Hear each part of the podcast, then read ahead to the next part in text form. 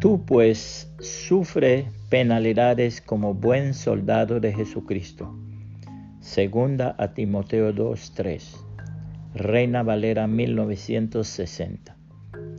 Fidelidad hasta la muerte.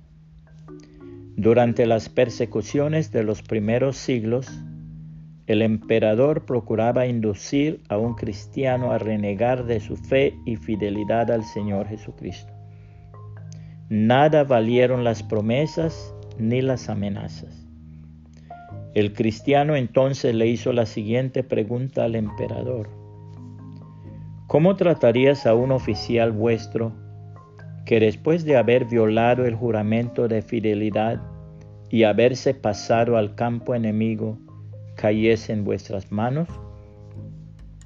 Respondió el emperador, lo haría morir. Pues bien, añadió el cristiano, yo he sido hecho soldado de Jesucristo, le he jurado fidelidad y en breve me presentaré ante él. ¿Qué pena me tocaría si lo negase? Escribiendo a la iglesia de Esmirna, el apóstol Juan nos dejó este consejo en la palabra de Dios. Y escribe al ángel de la iglesia de Esmirna, el primero y el postrero, el que estuvo muerto y vivió, dice esto. Yo conozco tus obras y tu tribulación y tu pobreza, pero tú eres rico. Y la blasfemia de los que se dicen ser judíos y no lo son, sino sinagoga de Satanás. No temas en nada lo que vas a padecer.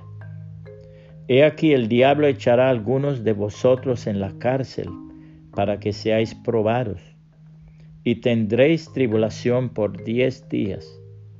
Sé fiel hasta la muerte, y yo te daré la corona de la vida.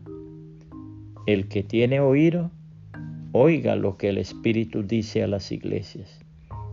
El que venciere no sufrirá daño de la segunda muerte. Apocalipsis 2, 8 al 11 Reina Valera 1960. Puede compartir esta reflexión y que el Señor Jesucristo le bendiga y le guarde.